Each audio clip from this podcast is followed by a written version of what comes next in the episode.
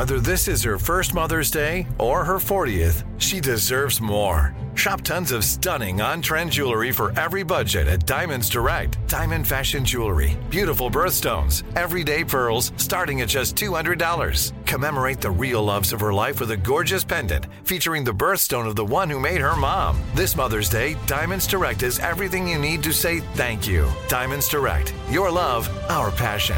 Online at diamondsdirect.com. I'm Tracy from Stuff You Missed in History class. Are you a small business owner or even someone who dreams of entrepreneurship? Then check out season two of Mind the Business Small Business Success Stories from iHeart Podcasts and Intuit QuickBooks. Join hosts Austin Hankwitz and Janice Torres as they interview entrepreneurs sharing insights around starting and nurturing a small business. You won't want to miss these inspiring stories of entrepreneurship and discovering ways to business differently so you can too. Planning your next trip? Choice Hotels family of 22 brands has over 7,400 locations and the perfect hotel for any traveler you want to be. Like a Cambria Hotel, serving up locally inspired craft cocktails for all my folks who maybe want to meet up and talk about Mad Royals. Check into a Radisson Hotel with flexible workspaces for you strivers who listen during business travel. Or a Comfort Hotel with free hot breakfast, family friendly pools, and big spacious rooms for the parents who listen with their kids and need a little retreat. What are you waiting for? Join Choice Privileges and start earning points your next stay. Find a stay for any you when you book direct at choicehotels.com, where travels come true.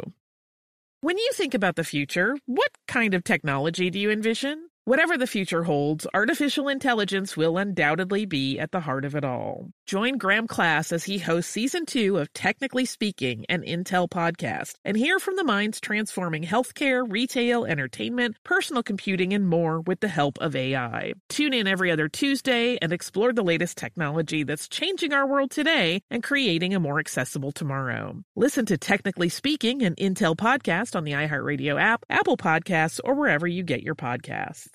Welcome to Stuff You Missed in History class from HowStuffWorks.com.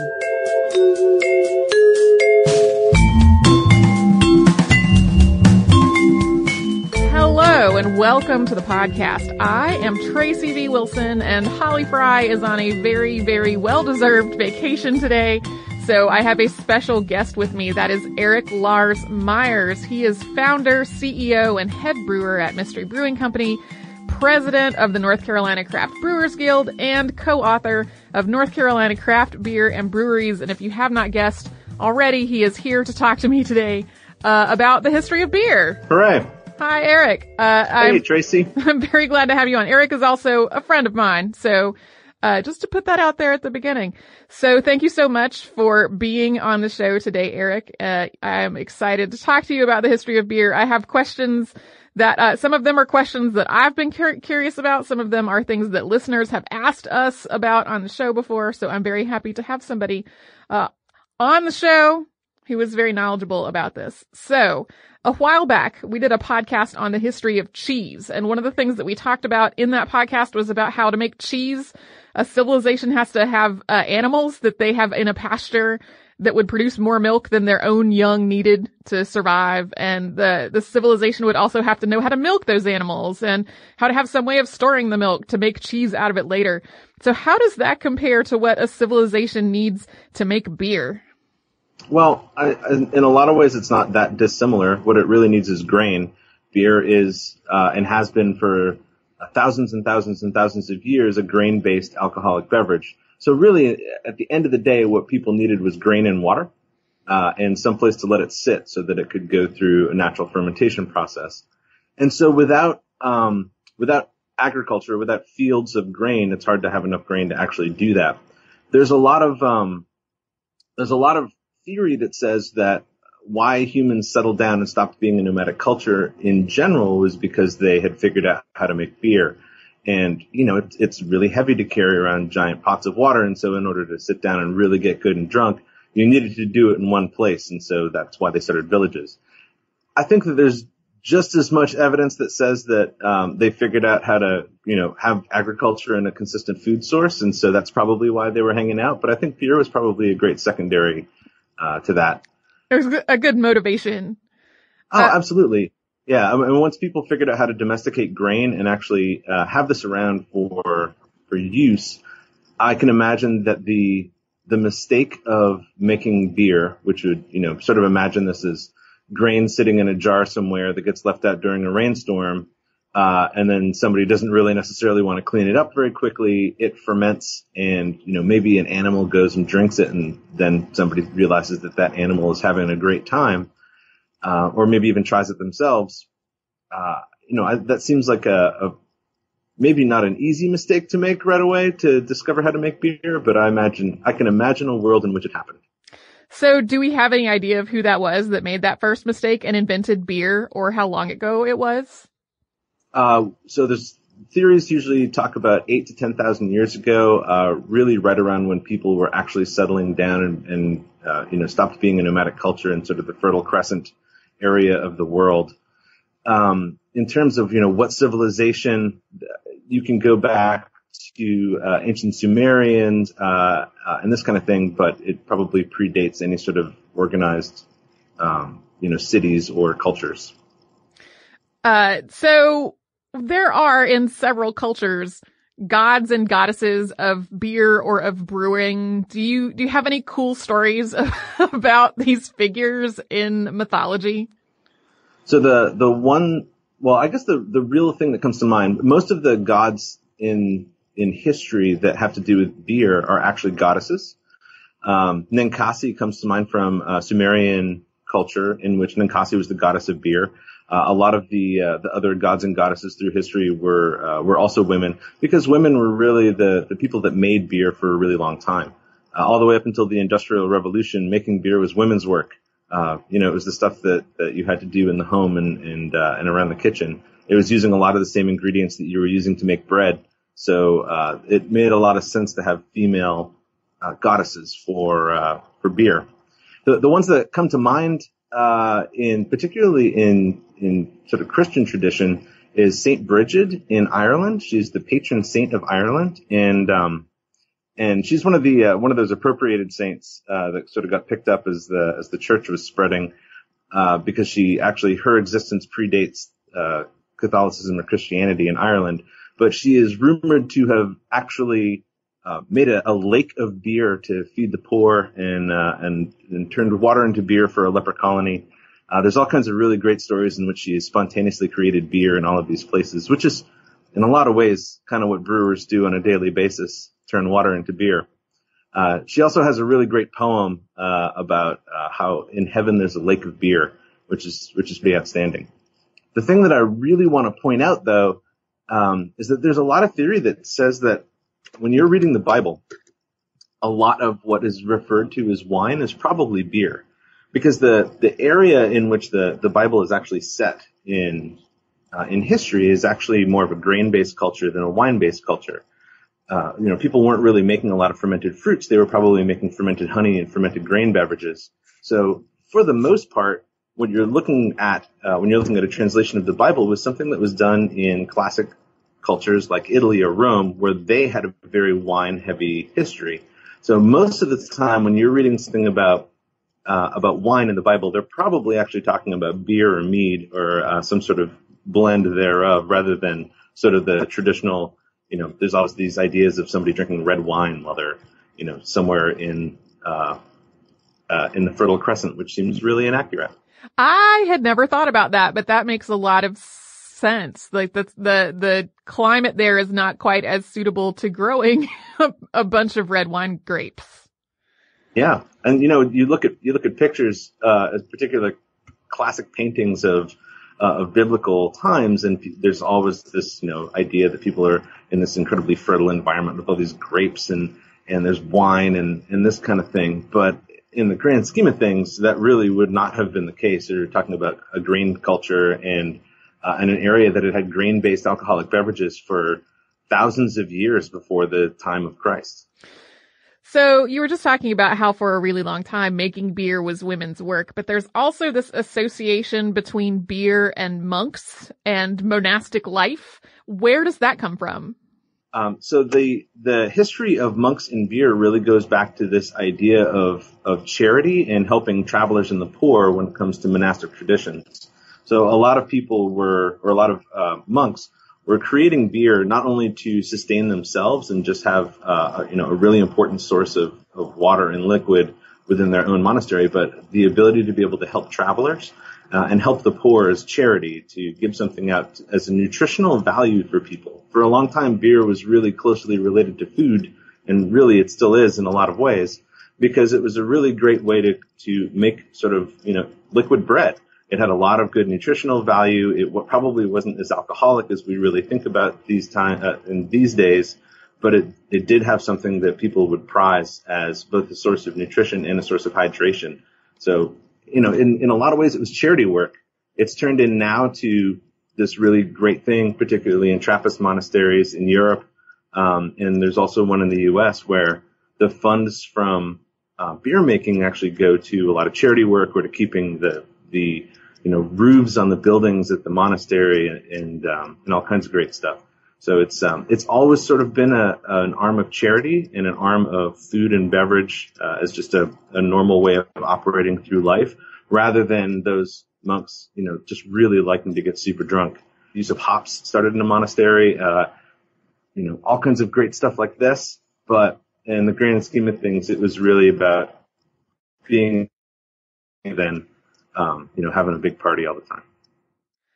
Uh, so you just mentioned that beer in the past was a lot more related to food.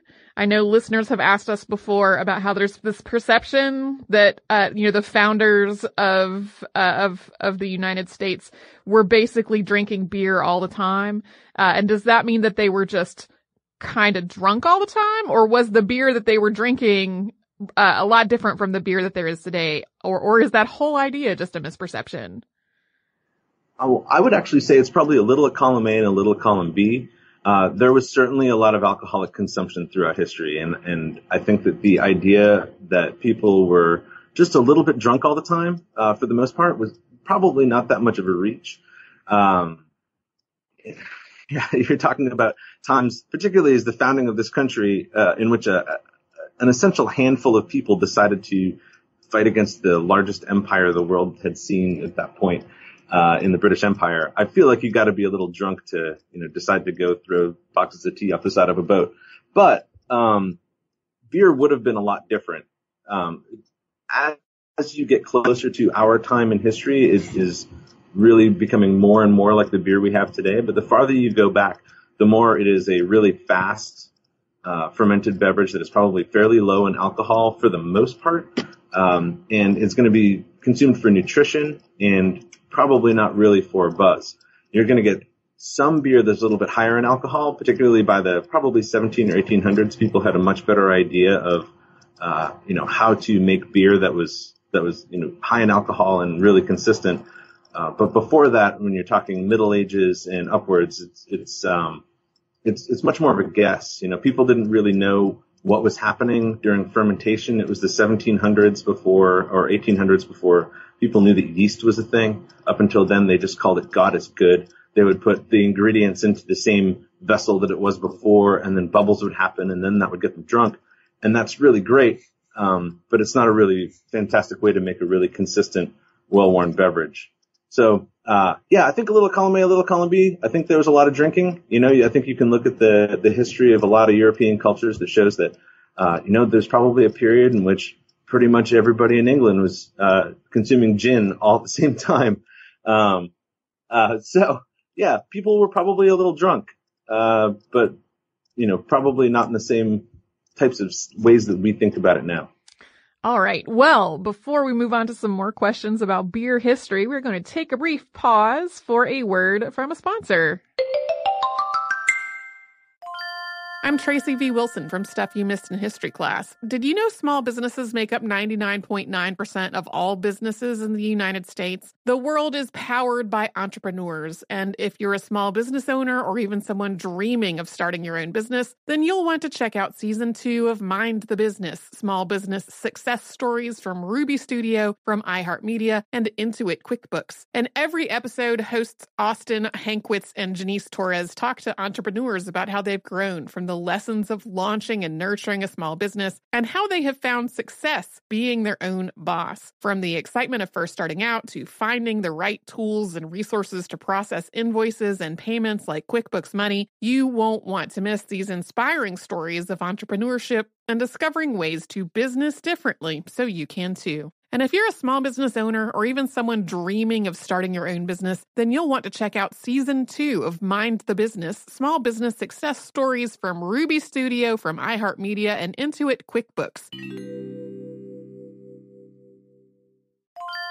Planning your next trip? Choice Hotels has a stay for any traveler you want to be with 22 brands and over 7,400 locations. Whether you're a business traveler, a family road tripper, someone who wants to seek out history and maybe make your own, or just planning a quick getaway, Choice Hotels has a stay for any you. Like a Cambria Hotel, where you can be a cocktail connoisseur and sip locally inspired craft beverages at downtown locations in the center of it all. This is a fun way to visit cities with a lot of history and a lot of fun in mind. Or a Radisson Hotel for all our productivity powerhouses out there. With flexible workspaces and on site restaurants, you'll get the most out of your work trip. You'll get the coffee, the Wi Fi, and the work done. And we can't forget about comfort hotels. Imagine you're a family road tripper waking up in your big spacious room and then heading down to a free hot breakfast for the entire family, including waffles. So you'll be well fed and ready for the day's adventure, even if that's just relaxing. After that, you're spending all afternoon relaxing by the pool. You deserve it. What are you waiting for? Join Choice privileges and start earning points toward your next stay. Find a stay for any you. Book directly at choicehotels.com, where travels come true.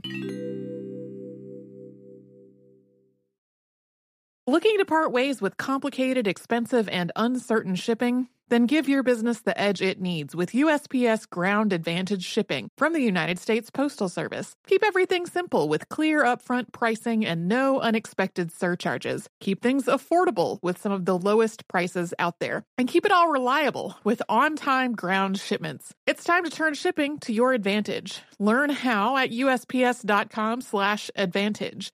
USPS Ground Advantage. Simple, affordable, reliable.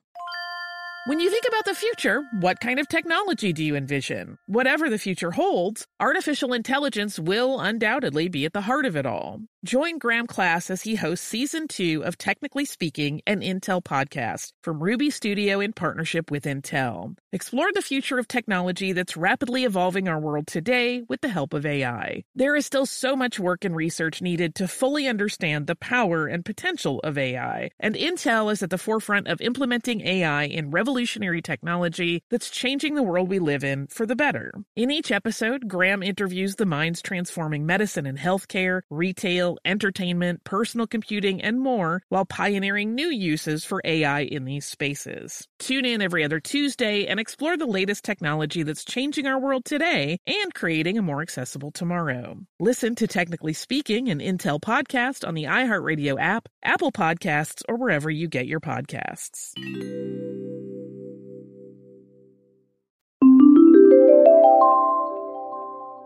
Okay, to get back into our uh, discussion about some beer history, um, there's a story that is widely repeated that's about how pilgrims landed at Plymouth Rock because they were out of beer. Is there any truth to that? There absolutely is. This is one of my favorite stories to tell on my tour.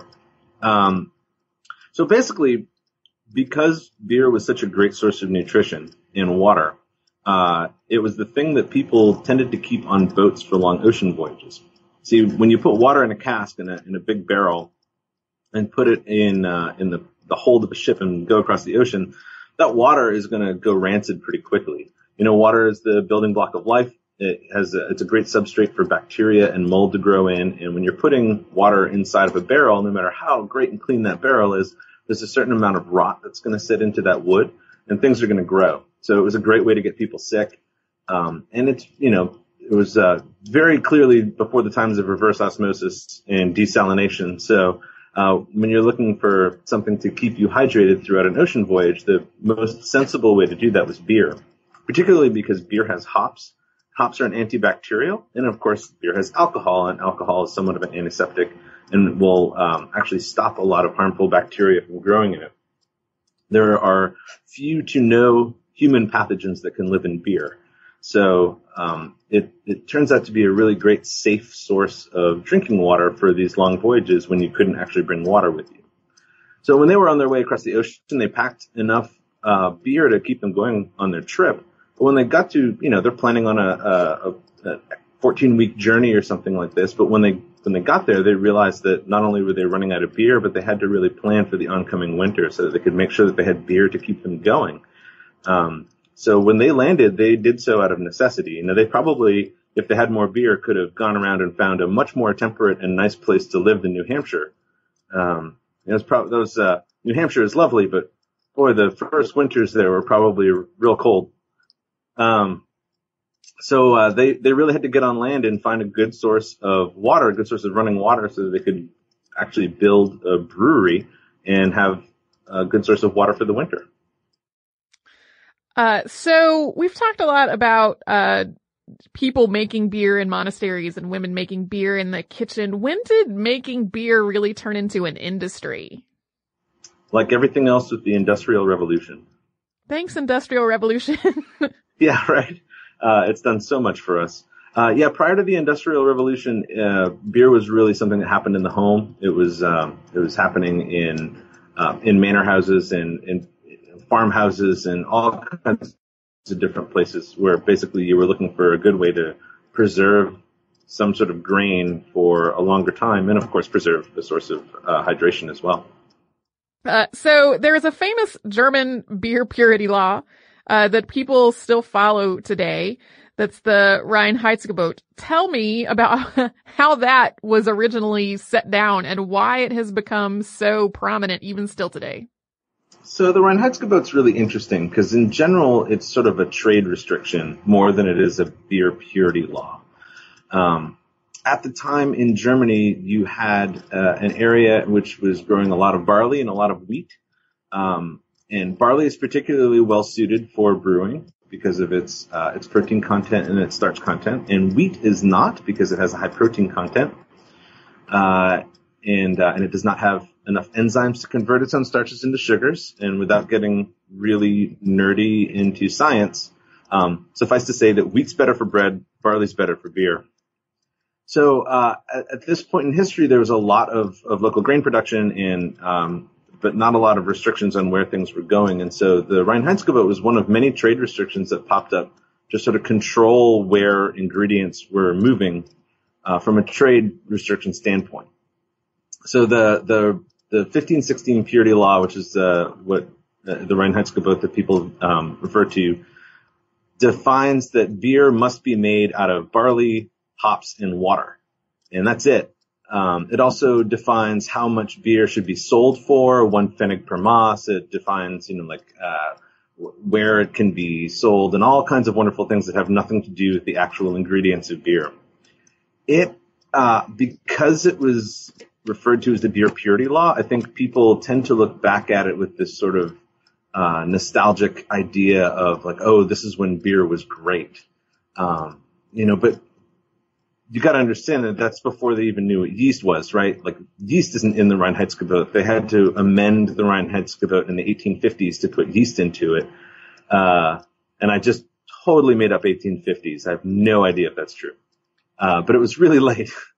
Um, it was after uh, yeast was discovered by Louis Pasteur at the Carlsberg Brewery in Germany uh, that they said, "Oh well, I guess we have to put that into the law too, or otherwise we can't make beer."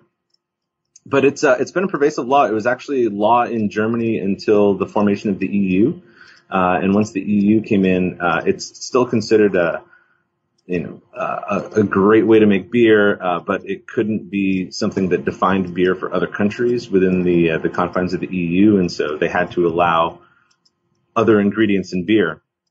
The hilarious part about it is that there are plenty of classic styles from Germany that don't meet the uh, the Reinheitsgebot, and people have just found ways around it. Uh, you know, you could get ducal permission to make beer with wheat uh, and all kinds of stuff like this.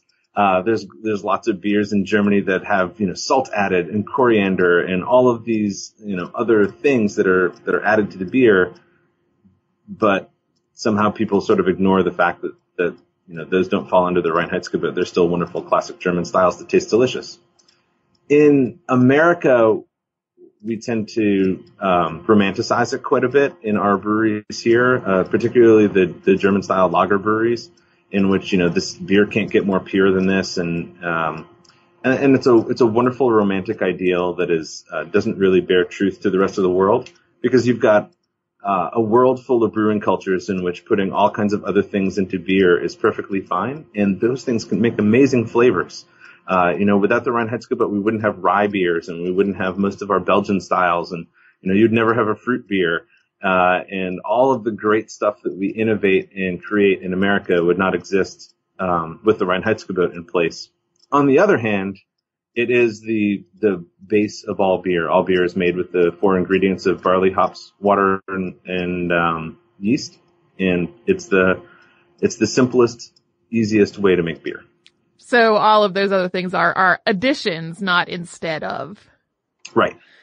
Uh, so you just mentioned these uh, wonderful uh, beer styles in, in Germany and uh, in Belgium. How there are so many vastly, vastly different styles of beer today that taste so much different from one another. Uh, how did all of these different styles come about? So you know, there's uh, there's a lot of fun stories out in the world about how different styles were created, and most of them are just stories. There's not a lot of evidence that shows that any particular style was invented here or there. Most of them grew out of local brewing traditions, just brewing with what they had local, locally available to them. The, the type of water that they were brewing with in their local rivers and the, the grain and hops and, um, and ingredients that were growing near them in the world sort of came together naturally to create the, the types of beers that eventually became associated with styles. So, uh, a lot of styles are sort of, uh, worked backwards. Um, I think that my guess is that until homebrewing became a really uh, prevalent hobby in the U.S. that people didn't really think about a lot of styles up until then. Uh, we have a tendency to categorize things in America. We really like to put things in boxes, uh, which is funny because we tend to like to break out of those boxes as often as possible. But uh, I suspect that for the most part, a lot of the defined styles that we deal with today are uh, sort of modern inventions, in, uh, by way of meaning that the the reason that we call them is that sometime in the past 50 to 100 years, somebody said, "Oh, we should catch these things in a certain way," um, not because any one thing was intended as an invented style.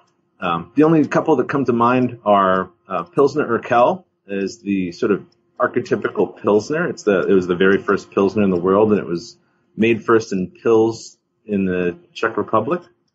Basically, because there was a brewer there that was making uh, making headway with the new malting process that didn't leave the the malt very dark or smoky. So it was the first time you had really bright, light, sweet malt. And Pils in the Czech Republic has incredibly soft water and of course a lot of local hops in the Czech Republic and putting those all together really made the first beer of its type. This this really bright, clear, uh, hoppy but not bitter pilsner beer, and it's called a pilsner because it originated in Pils, Czech Republic. And from there, people really liked that beer and started repeating it. And it's essentially how we have most of the light lagers that we have in the world today uh, are built off of that sort of archetypical pilsner style. But for a really long time, any given beer made in Germany was named after the town that it was from, or in Austria or, or uh, Bohemia, uh, which is why you have uh, Dortmunder or um, uh, I'm going to remember other things, a Vienna lager or a Munich lager, um, all kinds of these great styles just built out of the fact that they were made in a town, uh, using what was local rather than something that somebody tried to invent specifically. So I have a few more beer questions, which we will get to after another quick word from a sponsor. I'm Tracy V. Wilson from Stuff You Missed in History class. Did you know small businesses make up 99.9% of all businesses in the United States? The world is powered by entrepreneurs, and if you're a small business owner or even someone dreaming of starting your own business, then you'll want to check out season two of Mind the Business Small Business Success Stories from Ruby Studio, from iHeartMedia, and Intuit QuickBooks. And every episode, hosts Austin Hankwitz and Janice Torres talk to entrepreneurs about how they've grown from the the lessons of launching and nurturing a small business and how they have found success being their own boss. From the excitement of first starting out to finding the right tools and resources to process invoices and payments like QuickBooks Money, you won't want to miss these inspiring stories of entrepreneurship and discovering ways to business differently so you can too. And if you're a small business owner or even someone dreaming of starting your own business, then you'll want to check out season two of Mind the Business Small Business Success Stories from Ruby Studio, from iHeartMedia, and Intuit QuickBooks. Planning your next trip? Choice Hotels has a stay for any traveler you want to be with 22 brands and over 7,400 locations. Whether you're a business traveler, a family road tripper, someone who wants to seek out history and maybe make your own, or just planning a quick getaway, Choice Hotels has a stay for any you. Like a Cambria Hotel, where you can be a cocktail connoisseur and sip locally inspired craft beverages at downtown locations in the center of it all. This is a fun way to visit cities with a lot of history and a lot of fun in mind. Or a Radisson Hotel for all our productivity powerhouses out there. With flexible workspaces and on site restaurants, you'll get the most out of your work trip. You'll get the coffee, the Wi Fi, and the work done. And we can't forget about comfort hotels. Imagine you're a family road tripper waking up in your big, spacious room and then heading down to a free hot breakfast for the entire family, including waffles. So you'll be well fed and ready for the day's adventure, even if that's just relaxing. After that, you're spending all afternoon relaxing by the pool. You deserve it. What are you waiting for? Join Choice privileges and start earning points toward your next stay. Find a stay for any you. Book directly at choicehotels.com, where travels come true. Looking to part ways with complicated, expensive, and uncertain shipping? Then give your business the edge it needs with USPS Ground Advantage shipping from the United States Postal Service. Keep everything simple with clear upfront pricing and no unexpected surcharges. Keep things affordable with some of the lowest prices out there. And keep it all reliable with on-time ground shipments. It's time to turn shipping to your advantage. Learn how at USPS.com slash advantage. USPS Ground Advantage. Simple, affordable, reliable. When you think about the future, what kind of technology do you envision? Whatever the future holds, artificial intelligence will undoubtedly be at the heart of it all. Join Graham Class as he hosts season two of Technically Speaking, an Intel podcast from Ruby Studio in partnership with Intel. Explore the future of technology that's rapidly evolving our world today with the help of AI. There is still so much work and research needed to fully understand the power and potential of AI, and Intel is at the forefront of implementing AI in revolutionary technology that's changing the world we live in for the better. In each episode, Graham interviews the minds transforming medicine and healthcare, retail, entertainment, personal computing, and more while pioneering new uses for AI in these spaces. Tune in every other Tuesday and explore the latest technology that's changing our world today and creating a more accessible tomorrow. Listen to Technically Speaking, an Intel podcast on the iHeartRadio app, Apple Podcasts, or wherever you get your podcasts.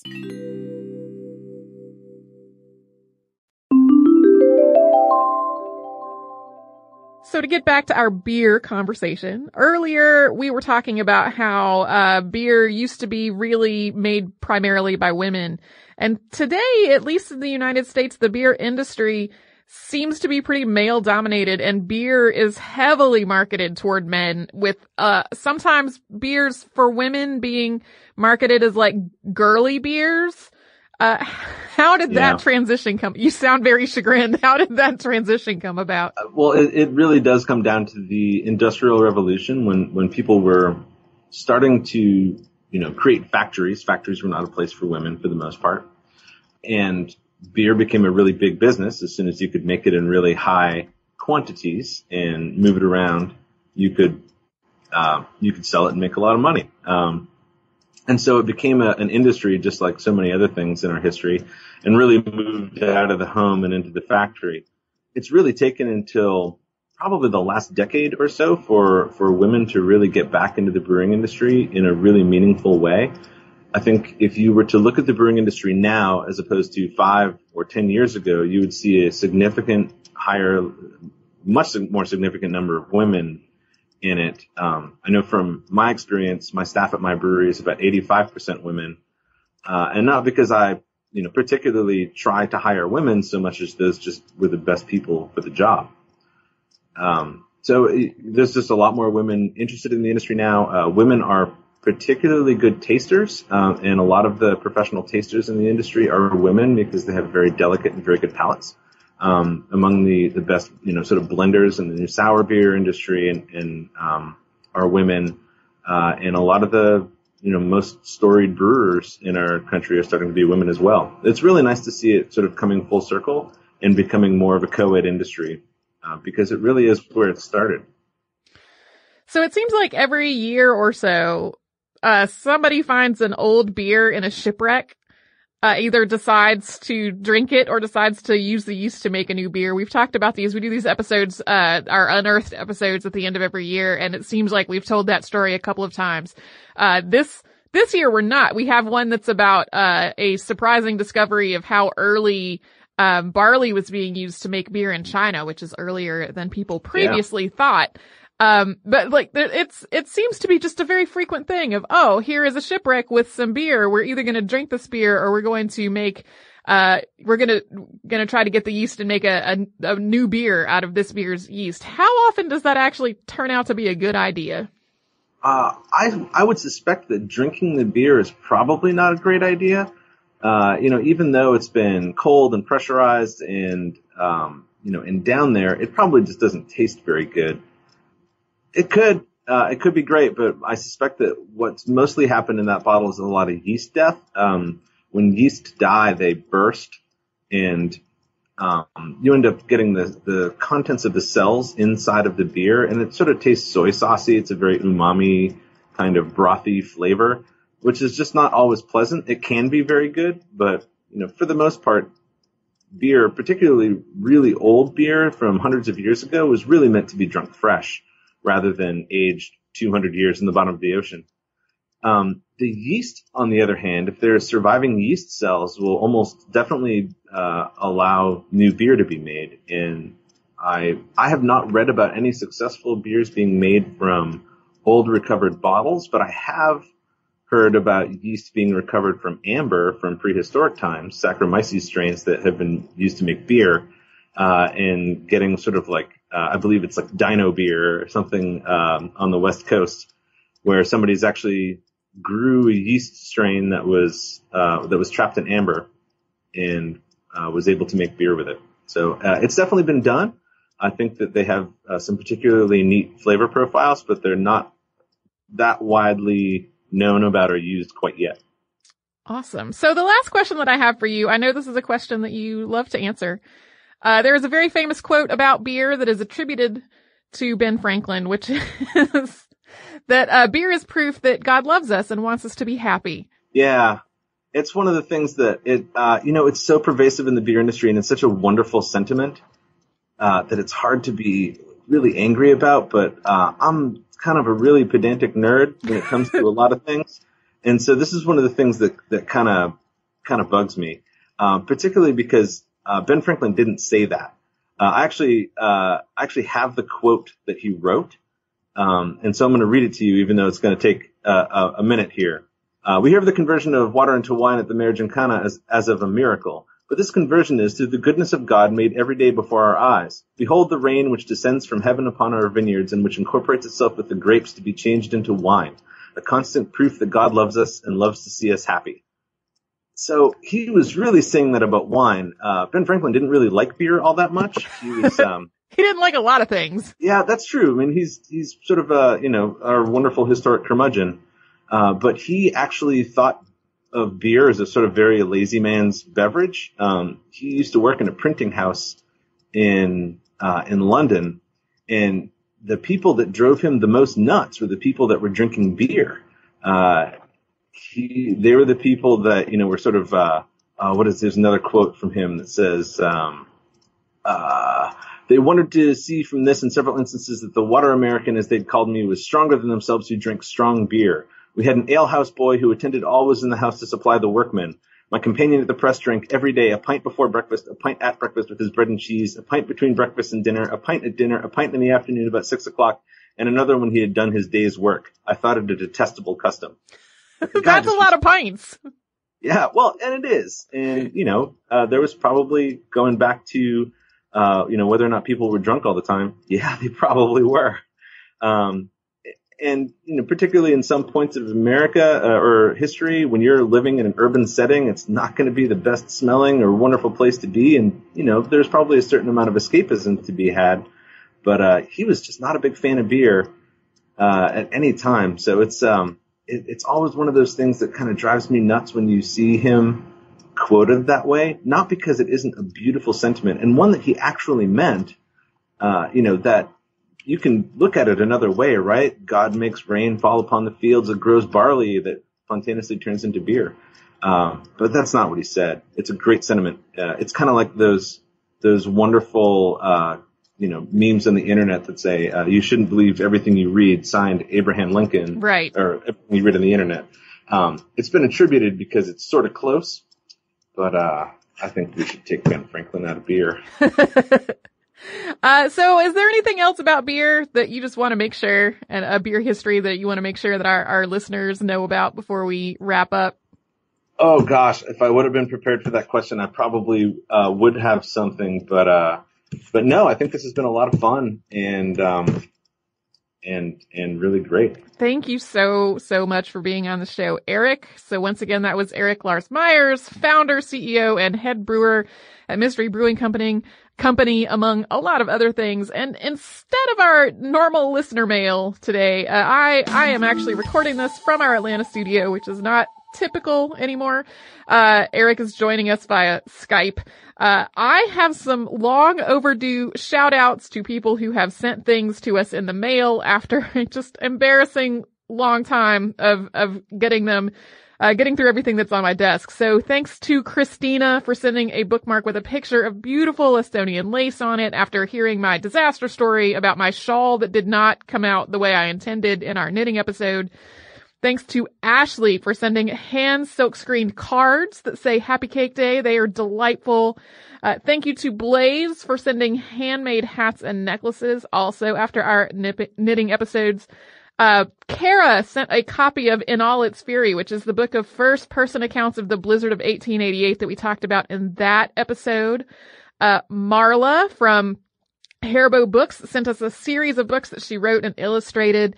Uh, Ethan sent a documentary he made called Ghosts of the West End of the Bonanza Trail, and Talia sent us some adorable crochet uh, animals. They are a, a bunny and a kitten. My apologies for just an embarrassing delay and thanking all these folks uh, and if I accidentally duplicated somebody, Holly has already thanked on the show because she is very often our, our mail thank you person.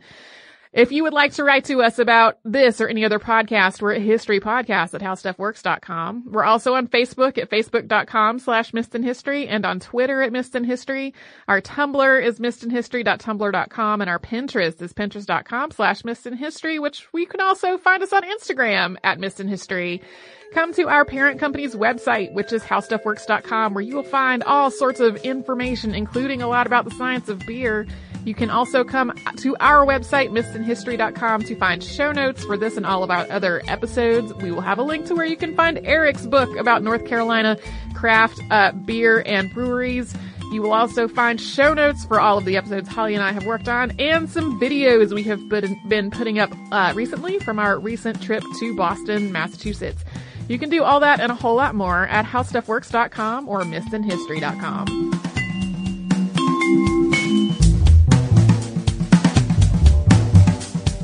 For more on this and thousands of other topics, visit howstuffworks.com.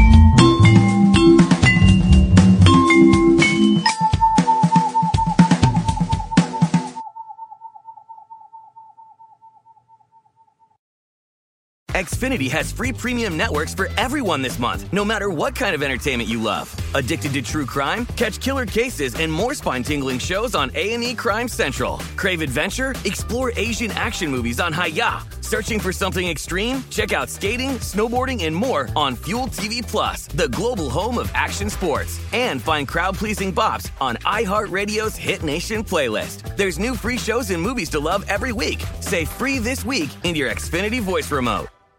This is Malcolm Gladwell from Revisionist History. eBay Motors is here for the ride. With some elbow grease, fresh installs, and a whole lot of love, you transformed 100,000 miles and a body full of rust into a drive that's all your own. brake kits, LED headlights, whatever you need, eBay Motors has it. And with eBay Guaranteed Fit, it's guaranteed to fit your ride the first time, every time, or your money back. Plus, at these prices, you're burning rubber, not cash. Keep your ride or die alive at ebaymotors.com. Eligible items only, exclusions apply. This is it. We've got an Amex Platinum Pro on our hands, ladies and gentlemen. We haven't seen anyone relax like this before in the Centurion Lounge. Is he connecting to complimentary Wi Fi? Oh my, look at that, he is! And you will not believe where he's going next. The Amex dedicated card member entrance for the win! Unbelievable! When you get travel perks with Amex Platinum, you're part of the action. That's the powerful backing of American Express. Terms apply. Learn more at americanexpress.com slash with Amex. With every CBD product claiming to do something different, it's nearly impossible to decide what's best for you. Lazarus Naturals pioneered the farm to front door model of transparency where they handle each step of the production process to ensure quality, potency, and consistency. Scannable labels allow you to see the test results of your hemp batch so you can be confident in the safety and quality. Visit LazarusNaturals.com today. Lazarus Naturals, committed to improving your life as well as the world around you. Not available in Idaho, Iowa, or South Dakota.